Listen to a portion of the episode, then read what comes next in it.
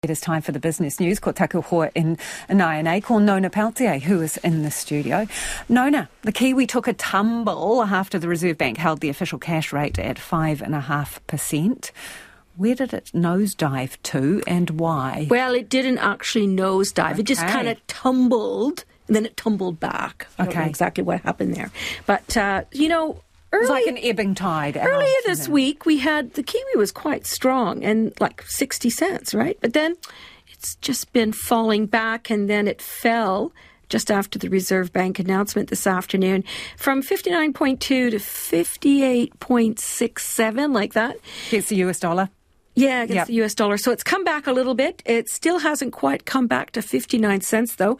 It was at 58.9 last time I looked. Uh, but, you know, it was an interesting one. So the Reserve Bank was saying that interest rates are going to have to stay higher for longer. This was one of the key messages.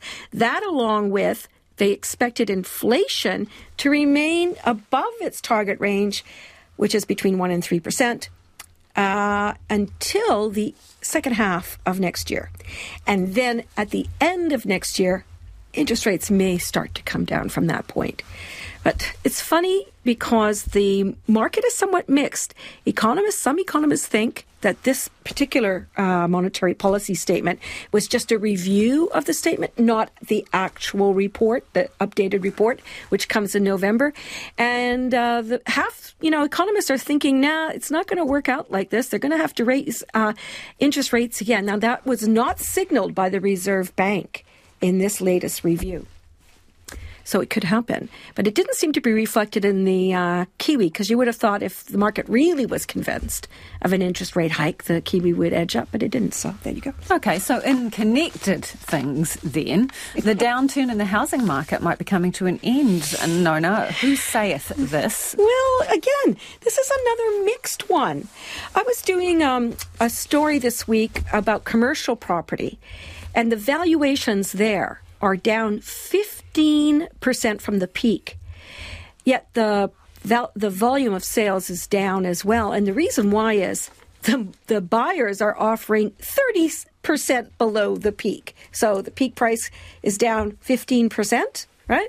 And buyers are out there looking to get a deal at 30% below the peak, and the sellers are going, nah, we'll just hang on. And this is what we're seeing also amplified in the housing market. So volumes of sales are down. And this is partly because sellers are not prepared to meet the market price. So while we're saying that um, that looks like it may be a sign, we've seen here our 17 month downturn uh, looks like it may have ended with now uh, property prices flatlining. This is according to CoreLogic. Uh, there was a three month change, a, a, a drop of 0.6% in the three months earlier. Again, who knows really whether or not it's simply that the sellers aren't prepared to meet the market? That's what we're seeing in commercial property. Could be that we're seeing it here too. I think it's a little too soon to tell.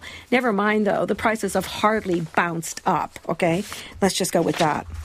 Uh, you touched on the dollar, but is there any other deets yeah, from the markets well, you'd like to share, Nona? So it was a terrible uh, overnight on the market, the global markets, and including in Asia.